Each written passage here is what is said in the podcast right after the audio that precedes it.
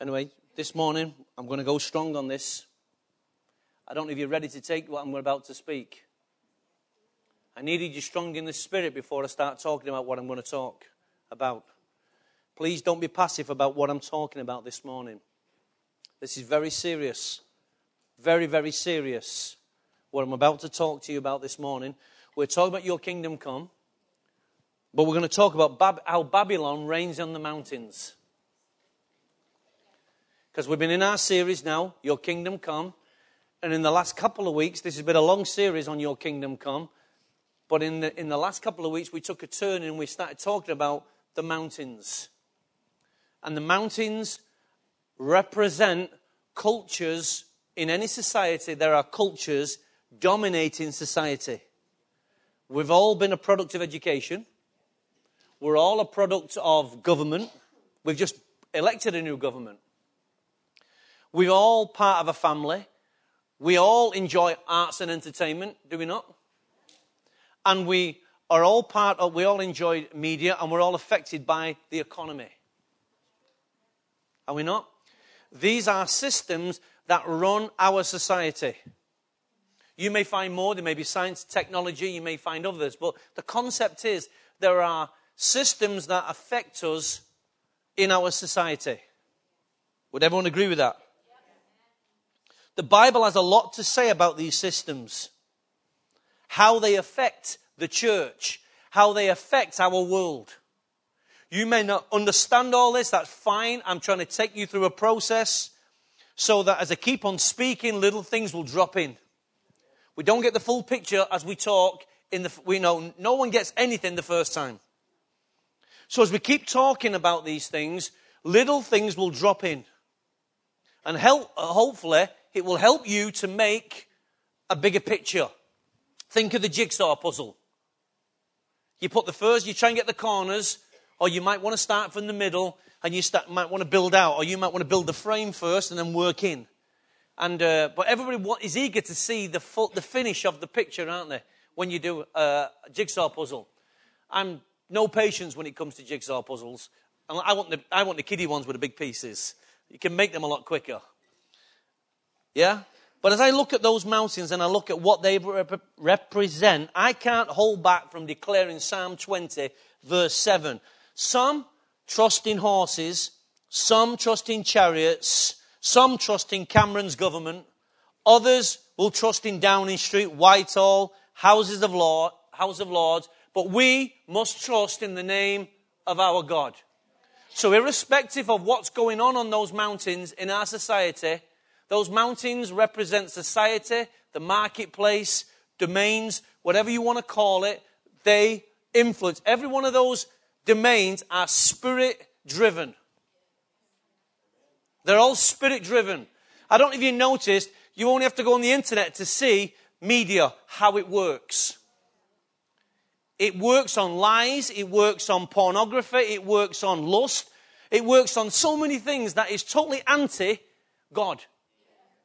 You can, you only have to, you know, it doesn't take a rocket scientist to realize that from decade to decade, we are going worse and worse and worse. We're becoming more and more of a deprived generation. Amen? So we know that there are spirits driving these things. Yes? Education. We have more and more philosophies controlling the minds of people. But what happens if those philosophies get in the church? What happens if that media gets into church? Now we're using media this morning. So media is not bad. Just like I've said to you many times, don't blame technology, blame the people behind the technology. Technology is very useful. To the pure, all things are pure. So, you know, if we want to go down that line and throw out every bit of technology, we'd never have a piece of paper or a pen. It's not the technology, it's the dipstick behind it. Yeah? So we don't trust in no man's government. We don't, we don't trust in those things. We trust in the government of our God. We trust in the living God. No one can overrule the laws of our God. No one can, can annul his judgments. Yes? No man can stand against the judgments of God. We have come to the crossroads in our nation. Just like Elijah came when he stood on Mount Carmel. And when he stood on Mount Carmel, he saw the prophets of Baal there, and he turned around between, he was stood between the altars, the, the, the false idol um, worship altars, and he turned around to Israel and said, Choose today who you'll serve. There needs to be a voice in our nation reminding our nation that it was once, it once came under a Christian influence. Choose today who you'll serve. Yes? Our God is not Molech. Our God is not a Baal. Our God is not power. It's not pleasure. It's not political correctness. We cannot surrender righteousness. We cannot surrender our God given morality. We cannot surrender biblical values. We cannot support anything that promotes rebellion against God and His Word. We just can't do it. But those mountains want you to. We declare, Our Father who art is in heaven, hallowed be His name, His kingdom come, His will be done on earth as it is in heaven. Give us this day. The only day we have to make these things happen is this day. It's the only day you have. Don't think about tomorrow.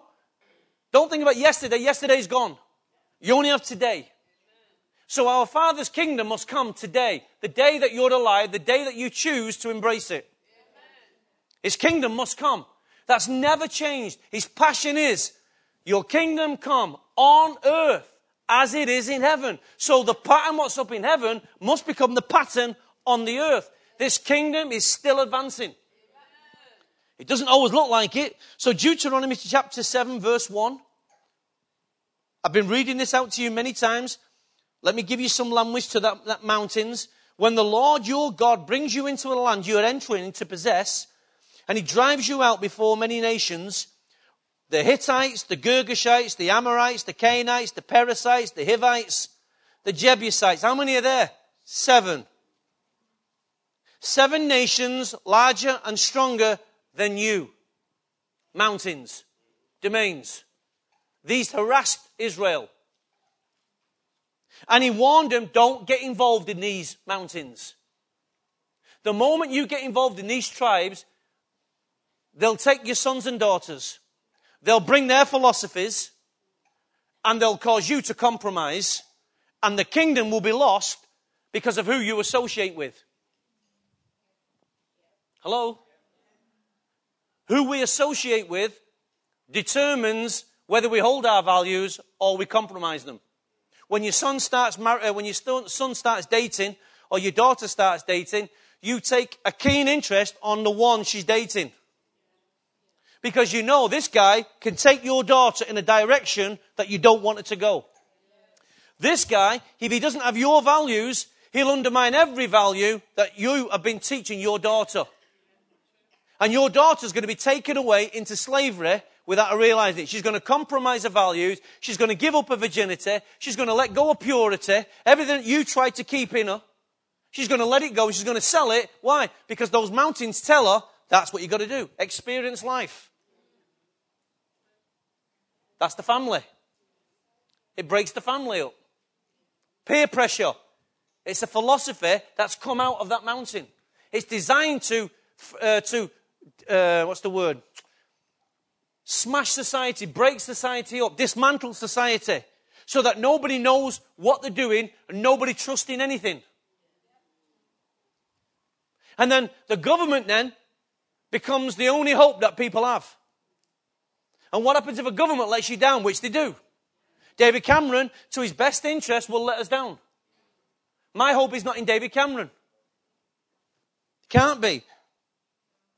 So he says, these nations are stronger and larger than you. And when you, when the Lord your God has delivered them over to you, so there's a time of deliverance, yes, uh, over to you, and you have defeated them, then you must destroy them totally. Hello? Destroy them totally. Make no treaty with them. What did he say? Make no treaty with them. Now you, you and I cannot destroy arts and entertainment, religion, family, uh, government, media, education. Our job is not to destroy it. God says He'll do it. Your job is to be salt and light in it. Salt and light. That's your job. Our job is not to destroy them. Please get this. We're not going to war with these mountains. They're coming to war with you. They're after you. They're the philosophies that is determining the thinking and the mindset and the behavior of governments worldwide. Yes? Make no treaty with them. Show them no mercy. Don't intermarry with them. Church, don't intermarry. Don't give your daughters to their sons or take their daughters for your sons, for they will turn your sons away from following me to serve other gods. That's the whole intention. And the gods uh, uh, and the Lord's anger will burn against you and you'll qu- and quickly destroy you. We have a problem. The church has fallen. The church has gone into those mountains. Those mountains are in the church. They're in the church. But there is a count, there, there is a antidote for destroying those mountains. It's called the kingdom of Zion. Zion. I don't mean Israel. I'm not talking about a geographical land. I'm not talking about tourism, going to the Wailing Wall. I'm talking about the dimension, the kingdom dimension of Zion. Read your Bible, that's where God lives. In Zion. Now God, now God wants Zion to live into you, in you and me. That's why if you look around, you have come to a Zion explosion. We're understanding or we are understanding more and more about this dimension of Zion. How it's going to affect our lives because it's going to bring government back to the church. So the church can establish and run on a government, a, a biblical government, an apostolic government. Because only an apostolic government can charter the church through those mountains. Not a pastoral government, an apostolic government, because that was the government that was on the earth, where God put that into his church. So we know in Isaiah chapter 2, Isaiah chapter 2, verse 2, listen to what he says. And it shall come to pass in the latter day that the mountain of Jehovah's house shall be established on top of the mountains. Whose mountain? God's. God's mountain will sit on every one of those mountains. So, irrespective of how powerful they are, God's got a kingdom that's more powerful than any arts or media. In fact, he'll use arts and media. He'll even use government because when he comes back, he's going to get the whole world's attention. But until he comes back, he says, You occupy. You occupy. We're not waiting for this to happen. We can start the process now.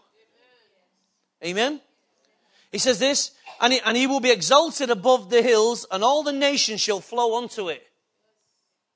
And many people shall go and say, Come, let us go up to the mountain of the Lord, to the house of God of Jacob, and he will teach us his ways, and he will, he will walk in his paths. That's not what the nations are saying now. Nobody wants to know God. Nobody wants to know his ways. Secularism does not want to know God's ways. And he will judge between the nations and he will decide concerning many peoples, and they shall beat their swords into plowshares, and their spears into pruning hooks. Nation shall not lift up a sword against nation, neither shall they learn war any more. That's the New American Standard Version I just read that from. There's a time coming when, our, when Zion will completely zap every other mountain. Now, we can be so passive and say, well, God will do that in the future. That's what most Christians want to do. They want to leave it to somebody else. Or we can become proactive and occupy now. We can, we can be proactive and forcefully advance the kingdom now. Your kingdom come now on earth. It's not leave it to somebody else. It's now our responsibility. It's our generation's responsibility. The kingdom must come through your life. Don't look to somebody else to do it, you. Since the days of John the Baptist, the kingdom of God has been forcefully advancing and forceful men lay hold of it. From that time to that time, it must keep on advancing. But as the kingdom of God advances, so do those mountains. So do those mountains. Now, if I use the name Satan, all, you all know who Satan is. But if I said to you, he's the master puppeteer. He is the master puppeteer. he's got things and he plays, just like God's got the world in his hands, and God does what he needs to do with his church, with his people. Satan likes to play things. Yeah? And he likes to play what he's got against the kingdom of God. Now, God's toying with him. God's toying with him. But the point is, you and I sometimes think that his kingdom, some Christians actually think his kingdom's stronger than ours. No, not on his best day. Not with the sun in his face and the wind behind his back. Not a chance. Not a chance. But if he can make you think that, he's won. You become his puppet. You become his puppet. Remember that song? I'm your puppet. Some of you don't remember that. I don't know. That's the gospel according to the charts. 2 Corinthians chapter 4 says this, verse 4 The God of this age has blinded the minds of unbelievers. Who's that God? Satan is the master puppeteer. He has blinded the, the minds of unbelievers so that they cannot see the light of the gospel or the glory of Christ, who is the image of God. But the moment Christ chooses to reveal his light to someone, the master puppeteer gets knocked out the way.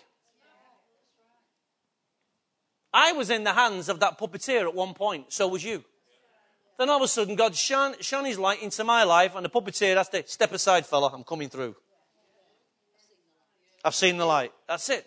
And once you see the light, you can actually say, you have the power then to cut your own string. I'm no longer under your authority, your rule, your domain. I'm now attached, connected to a higher source. I'm now a child of the living God. Now I do His will. Amen? See, God doesn't control you. You don't need, like the puppeteer, the puppeteer controls. God doesn't do that. He's give you a free will. So God doesn't have to do that with you. He does that with those mountains. He's using them for his purpose, but he doesn't do that with your life. Why? He will lead you if you want to be, if you want to follow.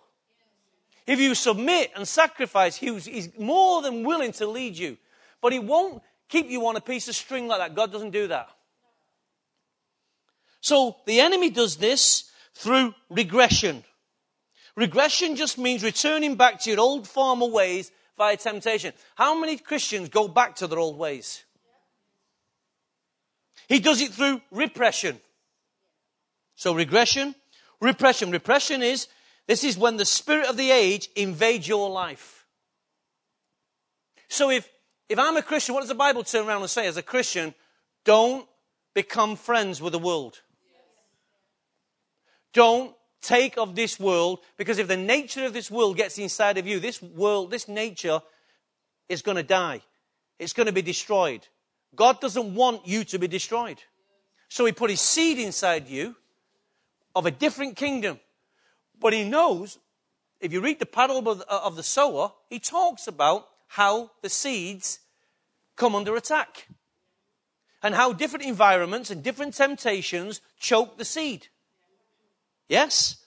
And he wants you, Satan wants you to go back. He doesn't want you to change your nature. He wants to keep your old nature. But Jesus wants you to have his nature, his likeness, and his image. Satan wants you to have his likeness, his nature, and his image. Yeah?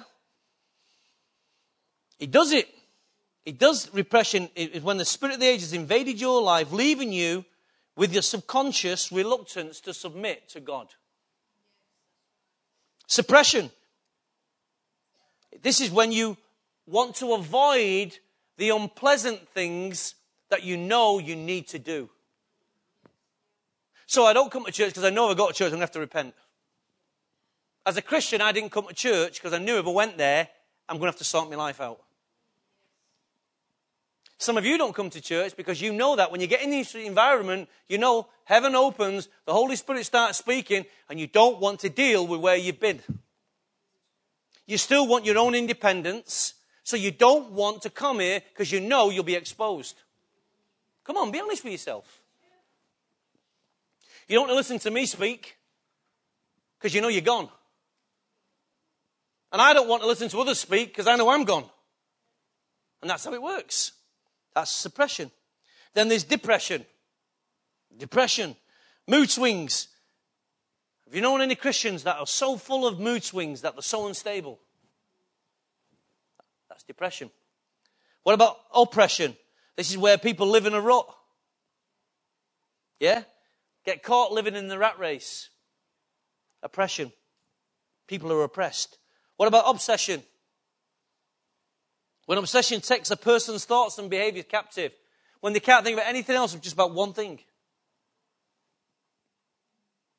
Yeah? You're a slave to that one thing. It dominates you all the time. That's what Satan does. The one about possession. People chase possessions, don't they? We call it the law of attachment. What you get attached to then becomes your stumbling block. It begins to take you in a certain direction. Some people can't let go of relationships. They just can't do it. Why? Because to let go means you have to let surrender and let God in. Satan will use those attachments. I'm not saying every attachment you have in your life is wrong. I'm not saying that.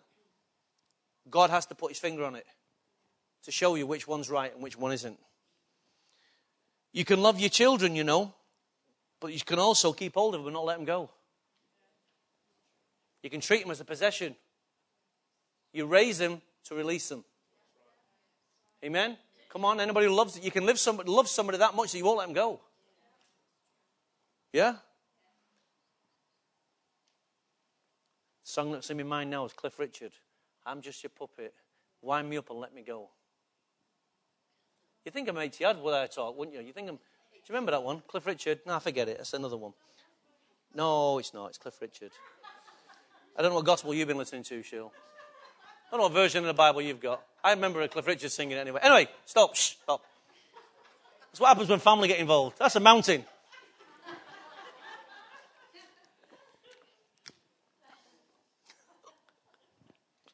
A domain.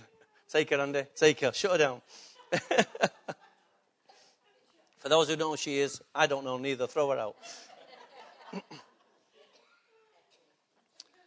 so let's come into the church. Let's go behind the, the scenes a little bit here. I don't know about you, but I love going behind the scenes. I love something about me. I like going to football stadiums. David and I were talking last night how many stadiums we've been to. And I love going to different stadiums. And I've been privileged to go to football stadiums around the world and or different stadia of different types. And I love to go behind. And when I worked at Old Trafford for seven years, it was painful. It was, it was my Egypt. It's where God put me there to, to purify me. So the, the Joseph that was shouting, Me, me, me, Lord, had to be purified. So I've had my seven years full of trophies. I, and guess where, where did they put me? In the trophy room. You know, I had to work around that silverware. It was demonic. I had to fight devils off all the time. And God put me in there, and I used to enjoy looking at that because you're looking at moments, you're looking at history, you're looking at so many things. And I was a, we used to, as a fire steward, working there, we had to do first aid. So they did all the first aid in the trophy room or in the boardroom. So I, I was bored in that room quite a lot of times, I believe. But that's where I went. And then when God released me from captivity, I went to City's ground and we had a little cupboard. We had a little cupboard, IKEA cupboard. One trophy fits all. And then God started prophesying to me city transformation. Now we've got all kinds of things. But the point I'm saying is this is when you go behind the scenes, it's great to see, especially when you go into changing rooms, you think, this is you're trying to visualize what's what kind of conversations are taking place at half time when we're beating United. What conversations are, are took place after we, we thrash United?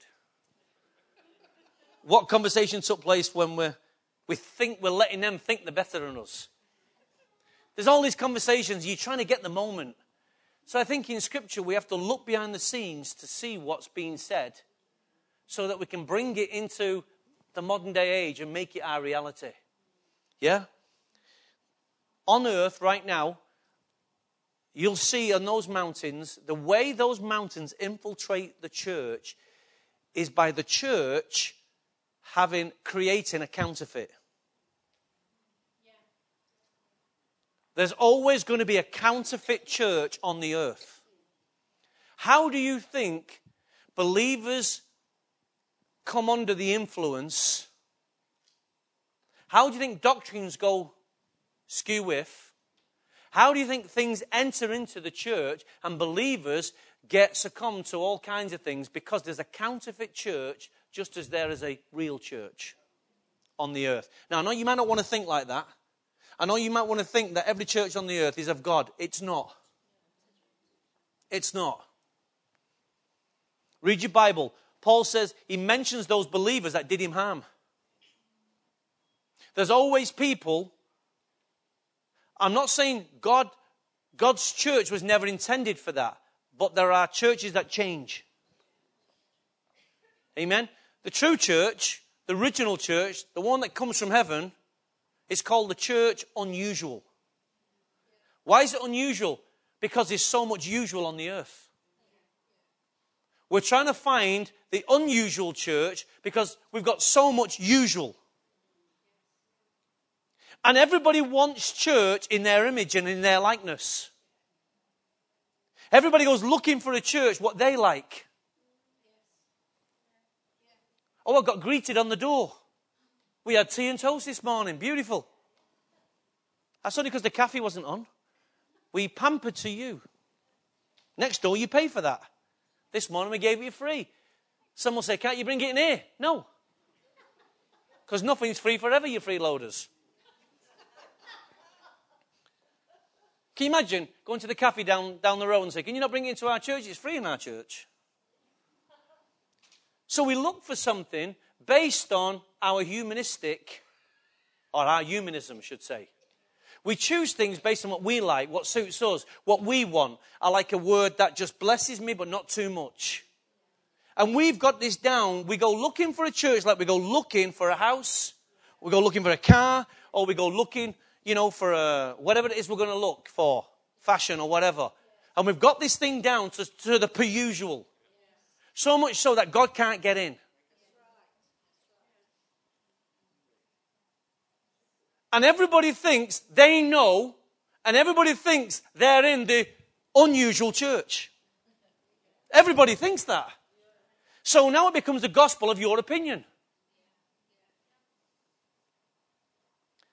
These mountains are getting in on the earth. They're in the earth. So we have the unusual and we have the per usual.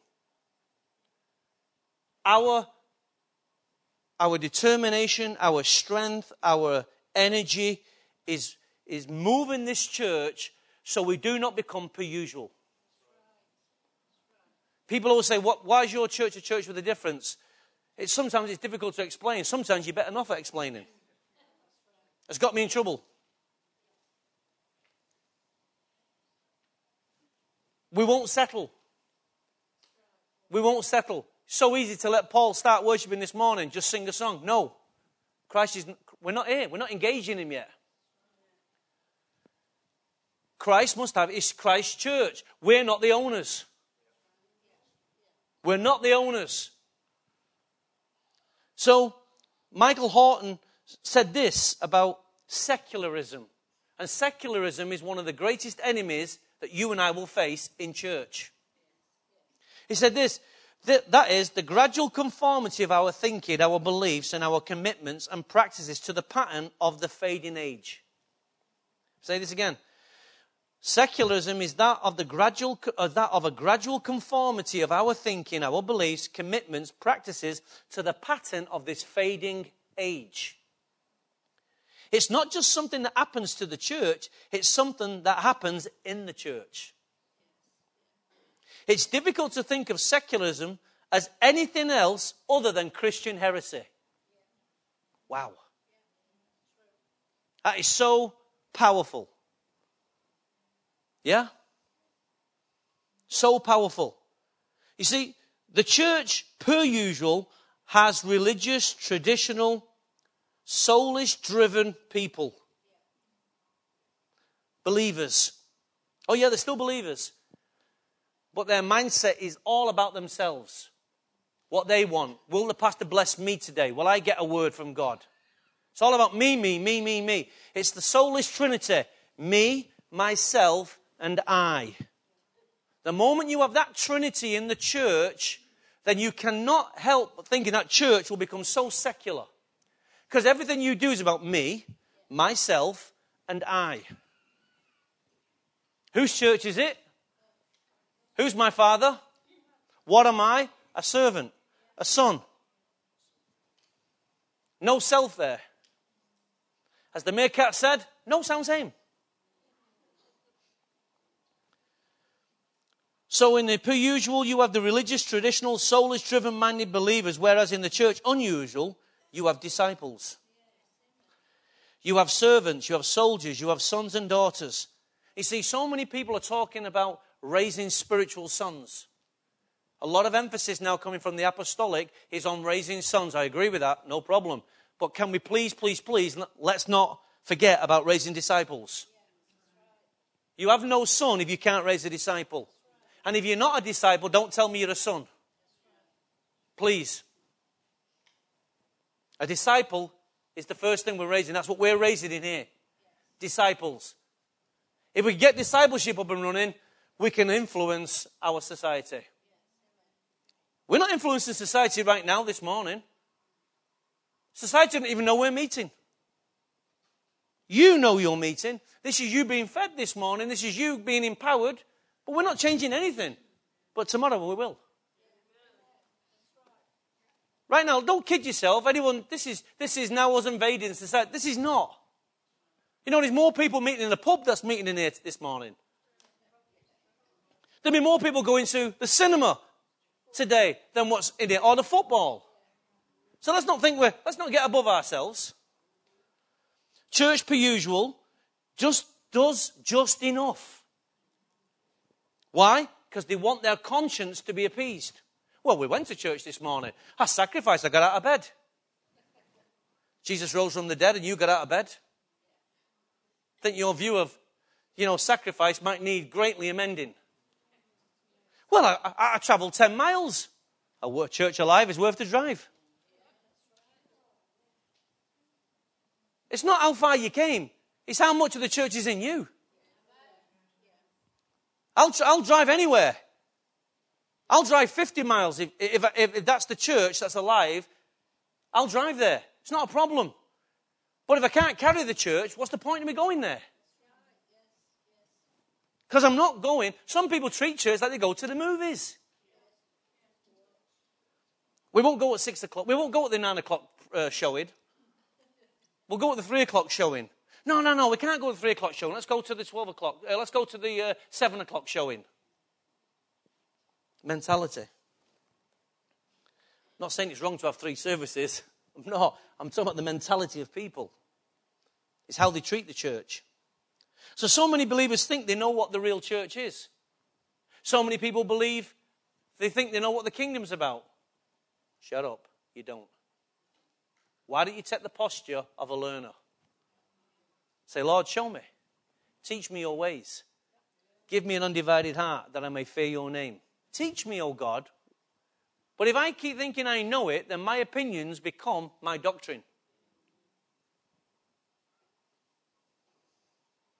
So, the process of secularism arises, listen to what Christopher uh, Henry Dawson said, the process of secularism arises not from the loss of faith, but from the loss of social interest in the world of faith. It begins the moment men feel that religion is irrelevant to the common way of life and that society as such has nothing to do with it, the truths of faith. So it loses faith in faith. The church has no power, she's just talkers. It's amazing. In the 1800s, early 1900s, everybody had a conscience about going to church. Did it really change our nation? Probably not. We had a lot of people in church, that's all. People would come out the mines, the slate mines, but everybody was in church. It's true. People have lost faith in faith. So an alternative has taken place. So now what people want to do, Christian believers say, I'll stay at home and I'll be part of the church on the internet. Or I'll now watch Christian TV and that's my church. One TV station says, I'm, we are the church without walls. No, you're not a church, you're a TV station. You can't be the church. That's not the church. And I'm not referring to church as a building. We cannot be sending tithes to somebody on the other side of the world. That's not my storehouse. Get involved. Discipline your life, become a disciple. Let somebody speak into your life. Make your life accountable. So we can measure your growth. So Babylon has doctrinated society. To the point of society no longer wanting anything to do with God, His truth, or the church. Truth now is whatever you decide it to be. Whatever you want it to be, political correctness wants to take truth away from you. Humanism wants to take your truth that's been established in you and in your generations, now wants to take it away, wants to take it out of schools, wants to take it out of the workplace, wants to take it out of so many places. Why? Because we don't want your truth to be a dominating factor. We want everybody to decide what they think the truth is. And if everybody does decide on the same truth, we've got to change it again.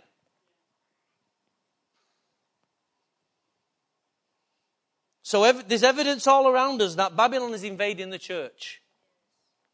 So now men start altering their doctrine to accommodate what society is saying. So now we have same sex marriage. Now we'll have, we can't speak on purity. We can't speak on raising a generation of pure purity. Yes, we can. No, you can't. No, you can't. Why? Because the school will teach sex education. No, the church will get there first. And we are doing it. We are doing it. Well, there's no, there's no sense in stopping your kids experiencing some things. They've got to experiment. No, they haven't. Why? Your philosophy says they have. Look at the world. Kids are messed up because of that philosophy. And you think you don't want to put some restraint on them because it's wise to do so. Political correctness is demonic in some, in some aspects. Not all aspects, some aspects. And it's getting worse and worse and worse and more stupid and, you know, please. And these are supposed to be intelligent people. These kind of people are a special kind of stupid. Because it makes no sense to nobody. But to somebody up in, in, in an hierarchical system, it sounded good. But you get it on the ground and everyone goes, huh? You went to university for that. You got a PhD for that. Sometimes these people are so far detached from society. Oh, it's a law. It's a law. Oh, oh, oh. It's a law. What about common sense? Common sense and wisdom says how to implement the law when the law needs to be implemented. It's so easy to say it's a law. Did you see that thing on the internet of that taxi driver who'd had a crash in Manchester? And he can't move his car. And his car's on a, uh, on a double yellow line. So the you know what's happening next, don't you? Got to put a ticket on it. He goes, darling, they can't, they can't move the car. Oh, no, no, no. Get away from me. You're assaulting me. And she's hiding behind all this. It's like, honey, take your brain, throw it out, and go and get a new one. You know he can't move his car. So she gave him a ticket. Guess what? She lost her job. She lost her job. Why? Because subsection 4, paragraph 7 says this. Oh, you mean common sense? If the car breaks down and he can't move it, you don't give him a ticket. Yeah, that law. Oh, she never thought of that. She hid behind the law. That's what so many people do in the church. Hide behind the law. Hide behind the law. Church, natural. Everything, it's easy to stay behind the law. It's easy. Just keep piling them up. Match them, match them, and dispatch them. So easy. Get the PCC, get them all involved. Let's all have a, uh, let's all have a choice. No, it's not called a democracy. Church is called a theocracy, not a democracy. Ooh. I know some of you came from systems like that. So, you personally cannot conquer these mountains on your own. Okay? God has to deliver these domains by the Spirit. It's His church, it's His world. He tells you to advance the kingdom, become salt and light, go and take Christ wherever you are, whether you're in the marketplace, whether you're in a domain, whether you're, whether you're a policymaker in those mountains, just be salt and light. Don't try and take over. Just try and influence. Stand your ground. Be righteous. Be pure. Be polite. Do what you need to do, but do it. Bring God in there. Find His wisdom. Amen? So you can't conquer these mountains. But listen, God will test you to see if you can be conquered by the mountain. So many of you work in the mountains, the domains, the marketplace, and you get influenced by there, by them, far more than you than Christ ever gets to influence you. You pick up the philosophy of your staff. You pick up the behaviors of your people in your immediate circle. That tells me that the mountains having more influence on you than what Christ is. Well, we just all go, we just do this and we all do that. And, and, and you know what it's like? You work in a factory and they're all smutty. And before you know it, you're the smutty one. Well done. Take a bow. You fell for it. You know, I know that. I once once that dipstick. God will test you to see if you can overcome the temptations in Babylon. No, no, it's okay. Just turn. It's all right. No, one, no one's looking. Just look the other way. God's looking. No, it's okay. No, take them home. Take them home. Listen, if we put that, that money in that column, no one will know. God will. Integrity is what you do when no one's looking, not when, when everyone's watching. God will see if there's any compromise in you. Can you be conquered? Can you be compromised? Yeah? Everyone starts off with good intentions, don't they? But after a while, they compromise, and eventually you become no different than Babylon, those in Babylon. It's true. How many Christian schools started? How many Christian schools started with the intention we're going to keep this school Christian? Where are they all today? They're no different than a secular school. Why? Because they compromise for funding. That's why. They compromise because of funding. They compromise because of political correctness. They compromise. Why? Now Babylon's in them. They're no different. Call it a Christian school. You're not a Christian school. You're offering the same. Your philosophy's gone. You've got to go and rediscover yourself. Go and find out. Go and repent. Go back to God. Maybe it wasn't your, your fault. Maybe it's your forefathers. But recognize where it is now and readdress it.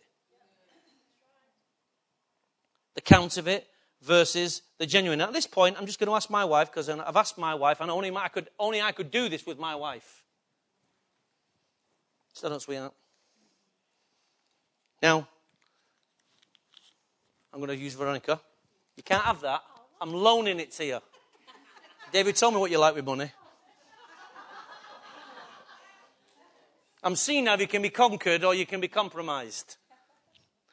Stood before, or before Carol is money. Stand up, Veronica, please, if you will.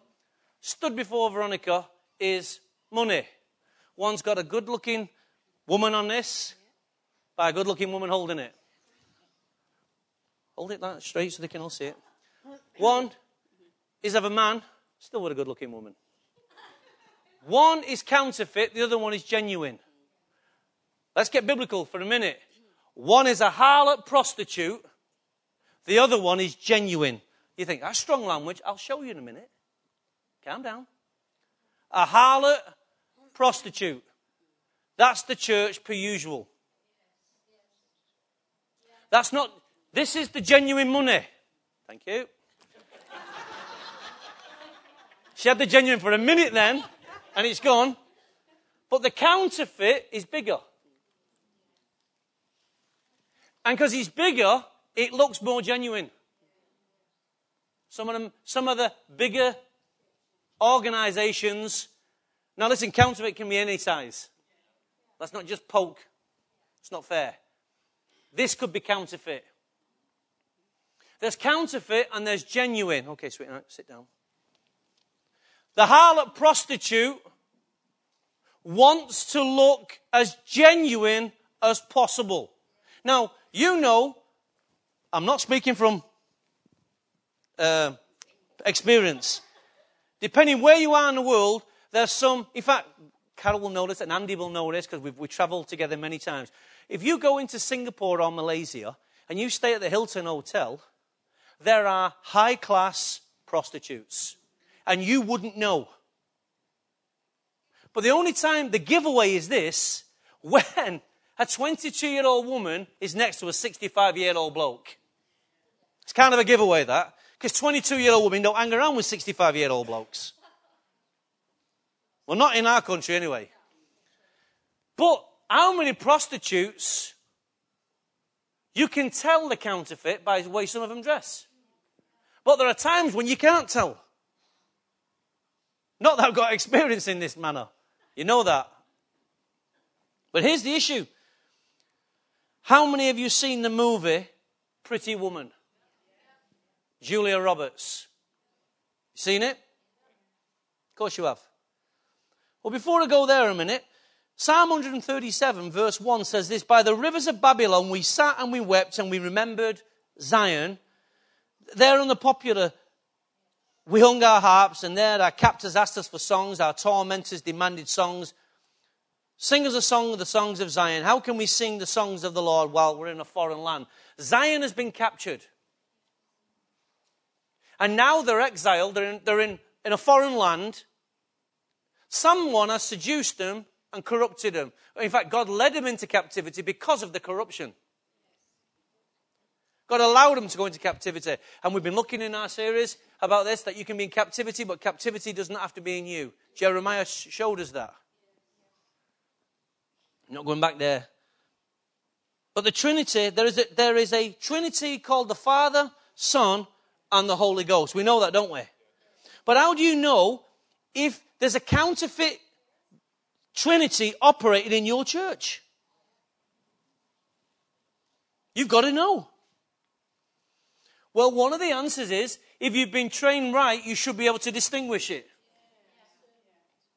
If, if, so many people, and you've heard me say this before, when I taught the whole series on table manners. We are not running a Colonel Sanders Kentucky Fried Gospel buffet here. This is not a for all. This is not full of additives. But most churches will take a bit here, a bit there, so many secular parallels, they'll bring them into the church, and they think because they can see a parallel, it must be right. Dangerous. So you contaminate the food that you give to the people. And because you go to this church and that church and this church, you're contaminated. You're contaminated at your source. You've drank from this place, you've drank from that place, you eat from this table, you eat from that table. You have no understanding of what's good for you or bad for you. Just because you can do it doesn't mean to say you should do it. Everything's permissible, but not everything is beneficial.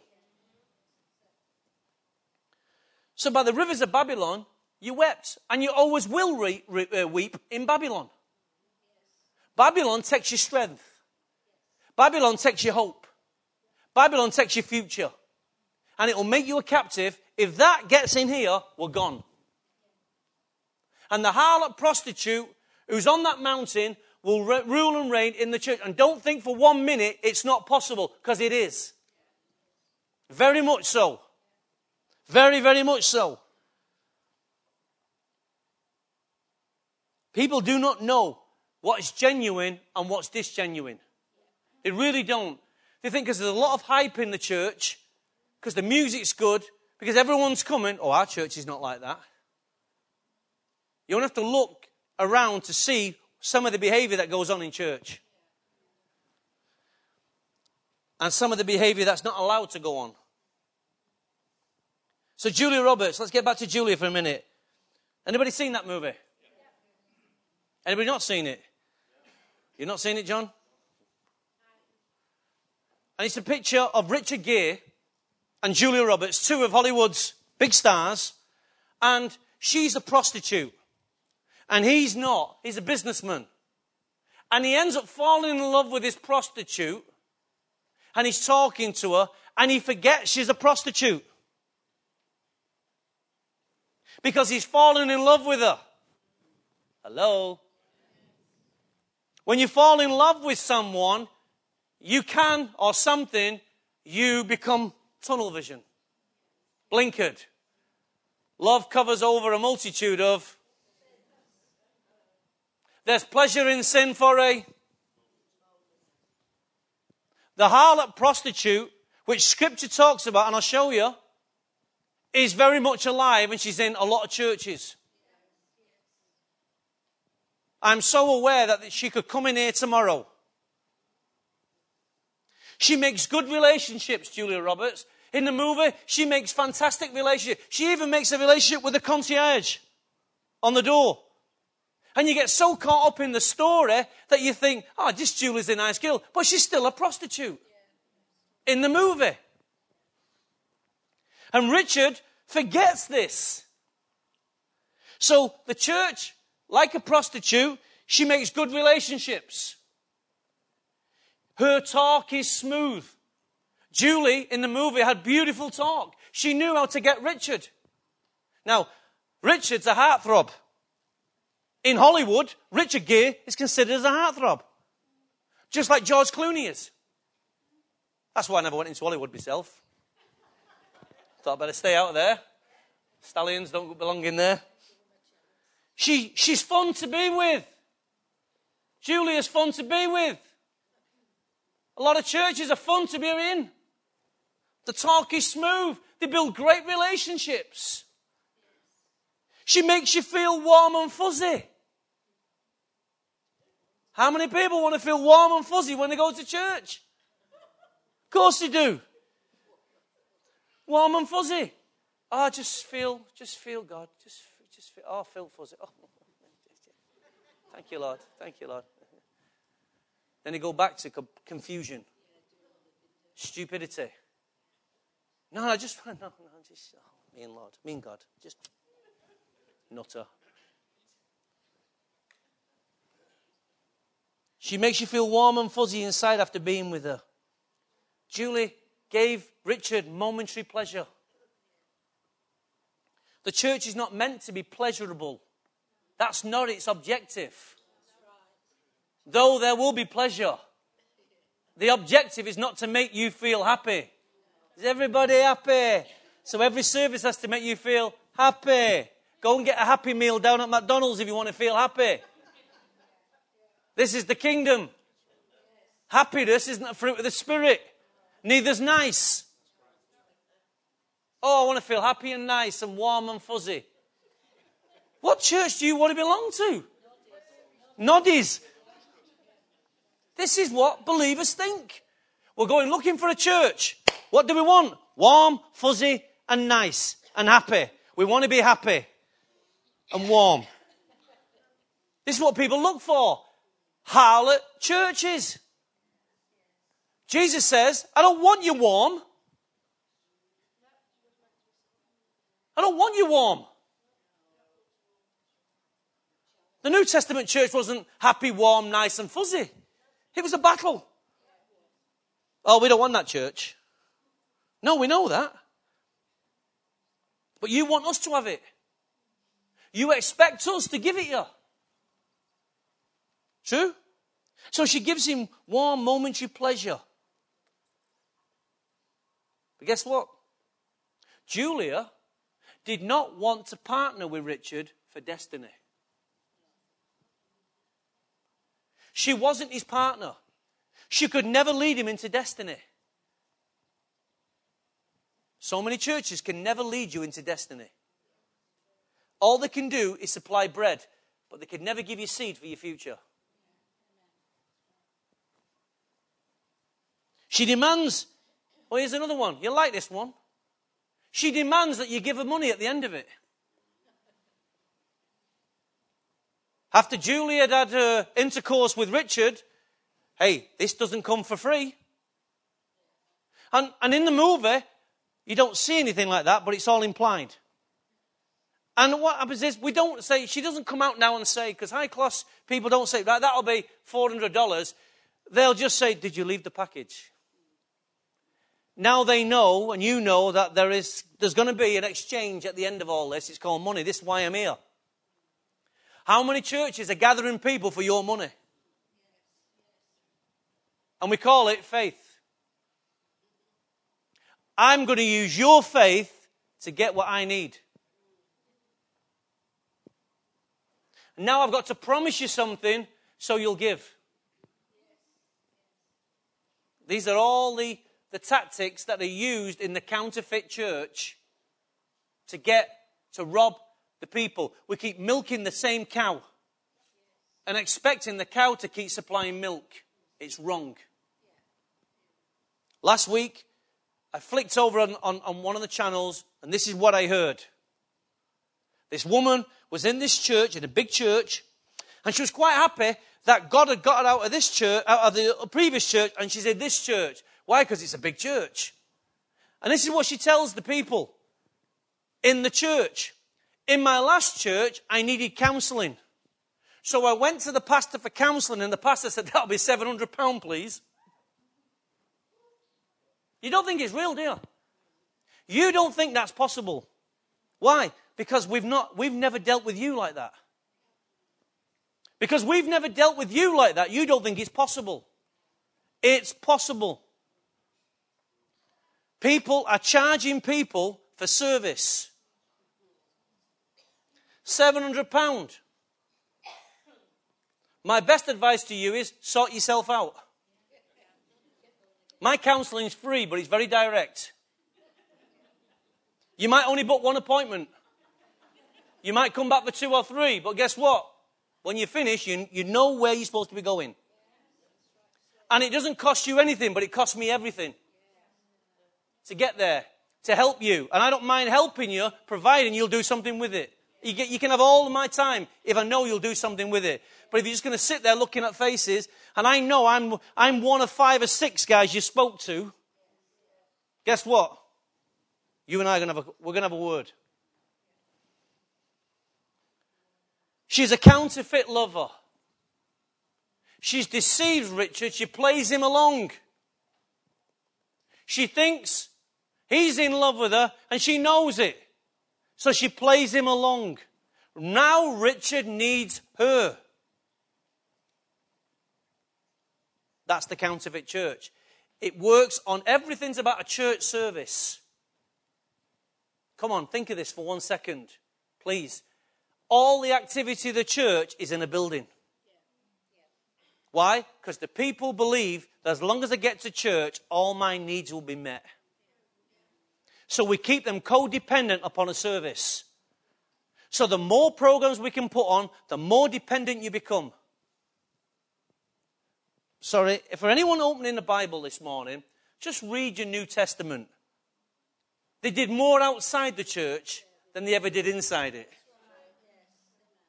And we've got this thing now. Why? Because inside the church, that's where your money is. That's what I can influence you. That's where I, you can be, I can be the puppeteer. It's counterfeit. It's not the real stuff.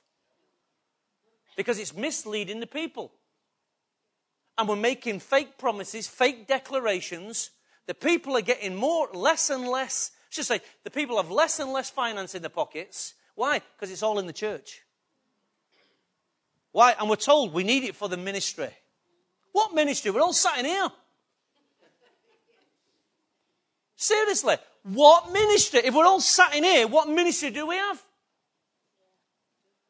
You know, go to work tomorrow and go and sit down at your desk and drink coffee and see how much production gets, gets done. And see if your boss says, well, we're all here, aren't we? Say to your boss, well, we're all here, we all came. The boss will turn around and say, I didn't bring you here to sit on your backside. I brought you here to get your finger out. To pull your finger out. We ain't got time. Didn't get to show you the harlot, and I will. Because she's here. And when you see her, you're going to realize how much she messes up the church. She's on planet Earth, and she comes from those mountains. And when she gets into the church, the church is gone. The church becomes secular. She becomes usual. Holy Spirit's no longer allowed. Revelation chapter 1, I think it is, or chapter, I can't remember which chapter it is. Behold, I stand and knock at the door. And every evangelist has used that. No, wrong question. What's he doing knocking on his own door? Because rather, Revelation 1 is the candlestick. It's in the midst of the church. By Revelation chapter 3, he's knocking on his own door. Something drastically has gone wrong, people. From Revelation 1 to Revelation 3, he can't get inside his own house. But guess what? The harlot's there. That's why he can't get in. They don't want him to come in. Because the moment he comes in, he'll turn the tables upside down. Let's stand to our feet.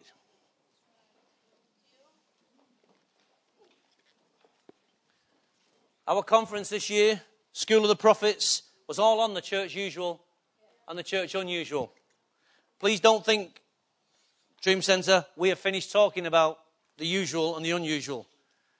Why? Because you constantly need bringing into a line, in alignment. In the next couple of weeks, we're going to be doing 21 days aligning our hearts with the mind of Christ. Why? Because we're not going to allow the harlot in the church. We must make sure that our minds and our hearts are aligned with heaven all the time. Your kingdom come, your will be done on earth as it is in heaven. So the only way we can fulfill that commission is by keeping our hearts aligned with heaven. Living the days of heaven on earth. If you don't know what God's saying, just look around. Look at the walls. Everything's speaking in this house. When I'm silent, it's still speaking. When you're silent, it's still speaking. When we're worshiping, we all join together. Everything is speaking. Why? Because we don't want to become a counterfeit church. Well, certainly, Carol and I don't want the church to become like that. And I know the elders don't want that. And I know you don't want that. But it's so easy. You, you, well, let's, let's just have coffee now. See, when we first used tea and coffee, listen to this. And with this, we're gone. Some, month, uh, some years ago, when the church had gone through a difficult time, a lot of people were leaving for different reasons. We're having a change of leadership. God said to me, tea and coffee in the morning. Have tea and coffee for the, you know, for the next foreseeable future. So I thought, right.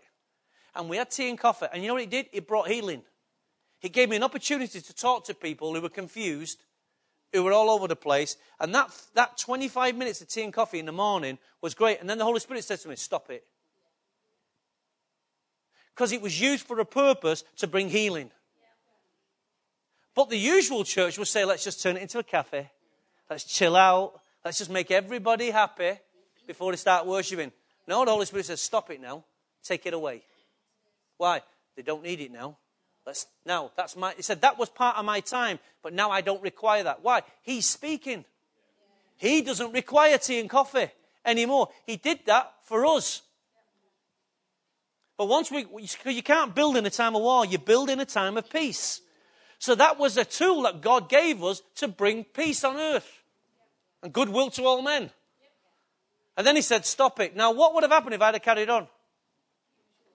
Now, what would happen if I say, let's get a load of flashing lights on the stage, let's get a smoke machine, and when we're worshipping, let's give the impression the Holy Ghost is moving in our midst. It's all smoke and mirrors.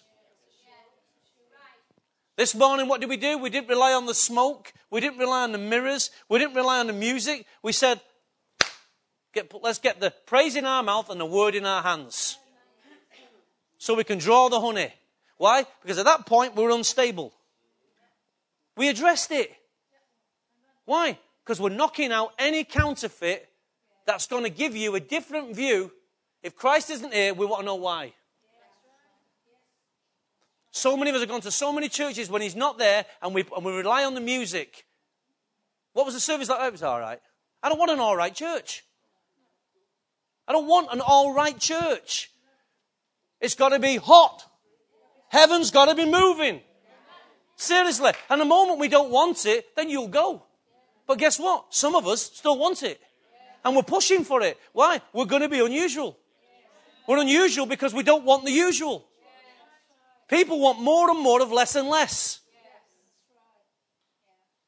We want less and less of that more and more. Amen? So let's just raise our hands, if you will. I don't want to be pretty woman. We don't want to be pretty woman. We don't want to be the Julia Roberts. We don't want smoke and mirrors and camouflage, and we don't want to hype this thing up to give us all the impression that God's here and visited us. Lord, put a guard over the, our hearts. Put a guard over our minds. Help us, oh God, to keep the house clean, to keep the house pure. An unusual people, a peculiar people, a people belonging to our God, a royal priesthood, a holy nation, people declaring the praises of God. Father, we entrust our concerns into your hands. We entrust our concerns into your hands. In Jesus' name. And all the living creatures said, Amen. Well, let's give the Lord.